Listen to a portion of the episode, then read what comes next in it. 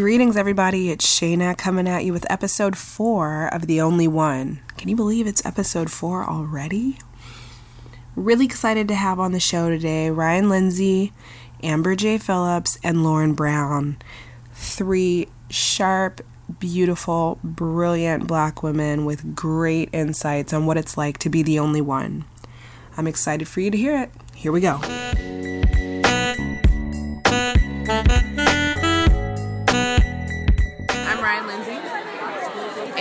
This summer I lived with, I was the only black person living with eight other women, young women. Um, and the minimum age difference was four years, up to six. So I was the only one in a lot of ways. Um, Were you older or younger than most? older. I was 26 and everyone was in between 18 and 22. So in some ways I was sort of like the house mom, sort of like the cool auntie, um, but I also was the only black person. And so when the stuff came up with Charleena Lyles uh, and there was a Muslim woman who had been murdered, um, I felt like I was the only one feeling that. And that was really hard because it's not I didn't necessarily like physically feel invisible, but I felt like what I was feeling was invisible because in a lot of ways, those type of things aren't on other people's red, uh, radar. So then you're like, does any is anyone hurting? Is anyone even aware of this? Um, so that was a really tough situation. And then to be in a community for my internship where it was mainly like the average age was probably like 65, old white folks, and to be constantly stared at all the time, um, that was really hard because it's just uncomfortable. And then you start, you know, averting your gaze and then having to readjust going back into society that's a little bit more diverse. You're just like, why am I looking away when I'm walking down the street? Or like, you know, why do I have my head down? Or why do I reach for my phone uh, when you're just constantly being looked at? Like that gaze is really penetrating. What do you do in the wake of these feelings to care for yourself? Um, I remember. I mean, I think I just let myself cry that day. Um, I, I'm not a cry on cue type of person, but I just let it happen. Um, so oddly enough, like journal journaling can be a form of self care, but then also I run in the other direction because it can also be not trauma inducing, but you, it's a very raw act, and it brings forth a lot of raw emotions. So that was sometimes I shy away from it. Sometimes your cup can runneth over. I'm Amber J. Phillips. Okay, Amber. so, have you ever been in a situation where you felt like you were the only one? Um, yes, always, especially as a black woman from Ohio who grew up poor, who is also fat and dark skinned. Um, I think there's a lot of things that tell us that, and also all these things, uh, racism, sexism, um, are very lonely, lonely experiences. So um, until you start talking about what your experience is, uh, yeah, you feel absolutely like the only one. Yeah. So, I want to explore a little bit about what that um, experience of being the only one ethnically in situations has been like for you. Mm-hmm. Um, and you gave me so many other touch points. You gave me a lot of other touch points, um, but probably the one that I will harp on tomorrow Okay. will be um, black woman, white worlds. Yes. But you talked about your weight. You talked about Sounds your about white. color. So, do you, does any particular instance come to mind with being the only one ethnically, and how was that for you? So, Um, so I went to a women's college, and it was a predominantly, it was predominantly white, and it was in Pittsburgh. And I think that was one. It was the first time I was away from home in like a real way, and that experience. The thing that's double time is that we're also black girls are also taught to be like work twice as hard, right? We saw that speech on Scandal with Olivia Pope. So I think when I got to ch- college with it, I felt lonely. Like when I sat down with myself, I felt very lonely. But I also saw it as an opportunity to prove myself. Um, and I think then it was definitely a proving myself to prove my worth, to prove that I should be here, why you should give me scholarships, why I deserve opportunities. And I think now that I'm older um, and getting to my 30s, um, being the only one is a different kind of blessing where um, it's an opportunity to share myself with other people so that we can find each other. so that we're not alone. And it's not necessarily breaking myself down to be the best, but breaking myself down to be my most honest, authentic self and to be able to freely share that. So. Uh, what does it mean to you to be the only one, Lauren? Um, at my, my first full time job at Turner Classic Movies, I was, for a long time, about a year, the only black person on my floor. This is about like 60 people.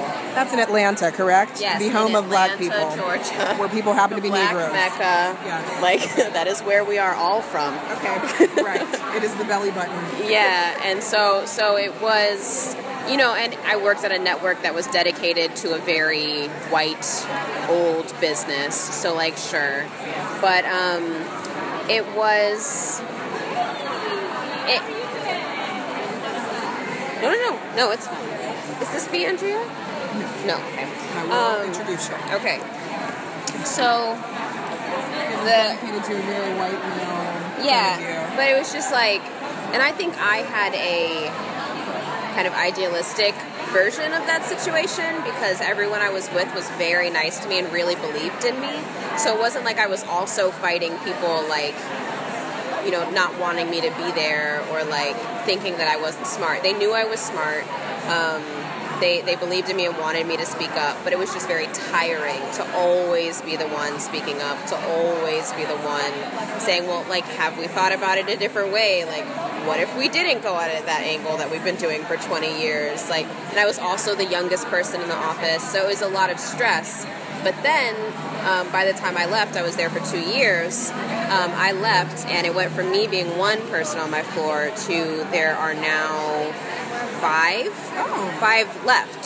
So while I was there, many other black people were hired for various positions, um, and it's just so wonderful. And when when we were all working together, all of us were so happy to to be there and to see each other being there, and like working on our perspectives and working on strategically like figuring out how to support each other and like what our different interests were and like figuring out how to connect each other to different people so that we could accomplish what we wanted so it's just I, I saw i saw both sides so it's like something that i thought about a lot because my first year there it was like i'm the only i was the only one Come on, girl. it was it was it was rough i was the only one and like i like didn't want to get fired And there's that. People have bills here.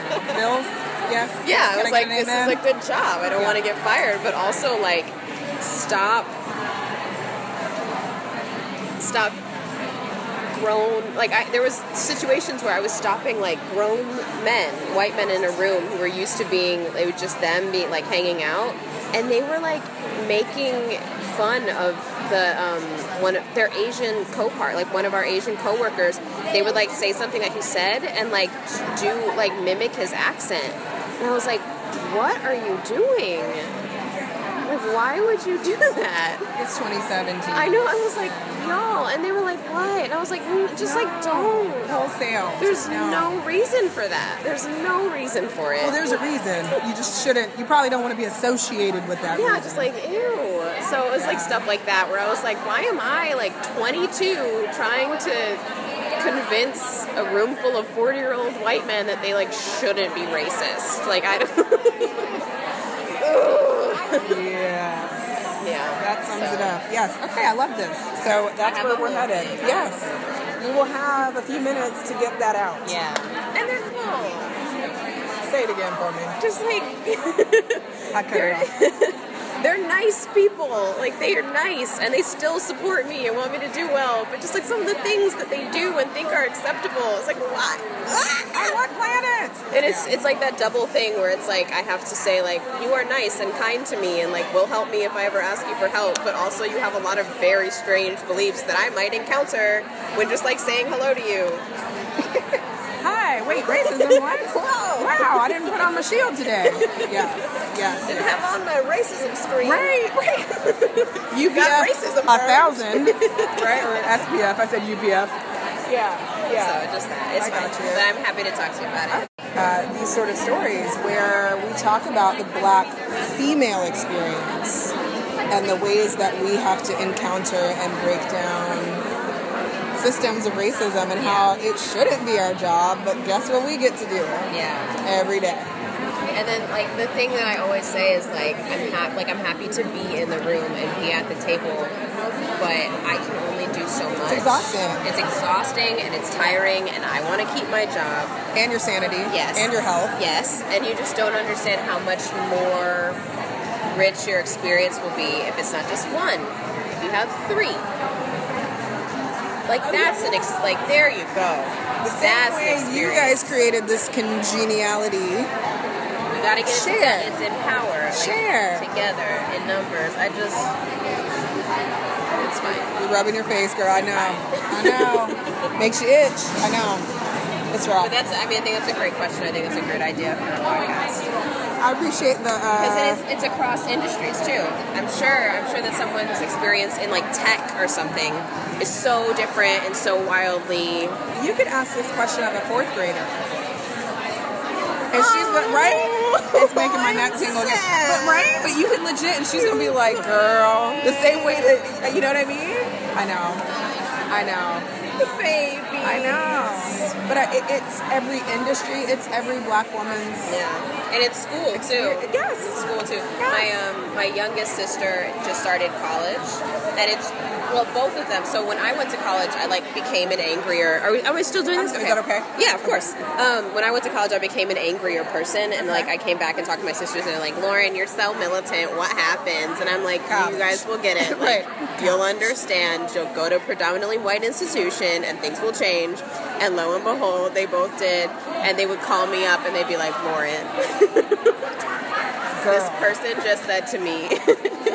And they had they had worse experiences. Because they I mean they went to even whiter schools. And so my my sister would call me up. And there oh, there was one time where I was out partying. It was like Halloween.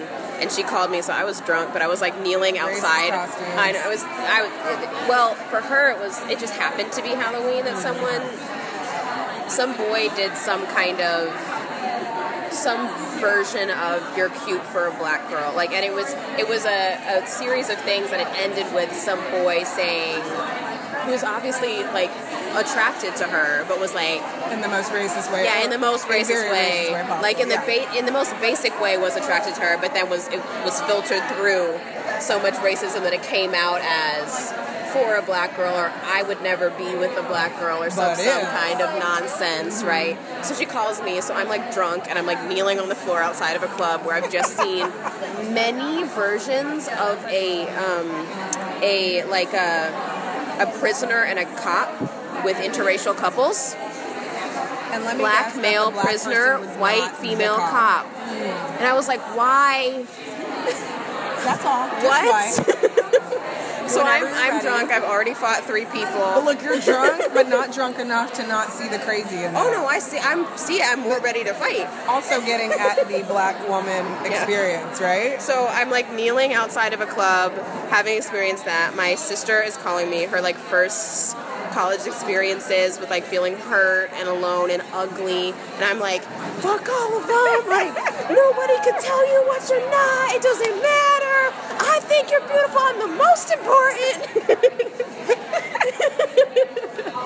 And it's just things like that where it's like, and so she's she was like 18, and you know, and I knew it was gonna happen, and all I was like, all I could say was like, this has happened to you, and it's happened to me, and it's happened to every other black girl at that school, and it's happened to every other black girl who has lived, and Yes.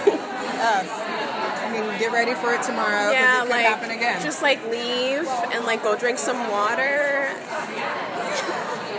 get some sleep. Play a nice song. I don't I mean, know. yeah. yeah. But yeah, it's like things like that. So it's everywhere. Sad faced and seen. But yeah. For real. Like, Yes. legit. You just find a black Yeah. and be like, hey, Uh, you got two seconds? how you feel? They'd be like, girl. That two seconds to be like, you got eight minutes." I got some things. Yeah. Thanks for listening to The Only One. Don't forget to rate, review, and share. The Only One is self produced. Music and editing were by G Soul, the producer. Cover art is by Savia. You can follow us on Instagram at The Only One. If you know or work with an organization that would be interested in sponsoring The Only One, please contact us at theonlyonepodcast at gmail.com. Our website is theonlyonepodcast.com. To support the sharing of these stories and others, can contribute to the cause at patreon.com slash the only one. If you have a story to share about being the only one, capture it using your voice recorder app and send it our way. You, yes you, may be featured on a future episode.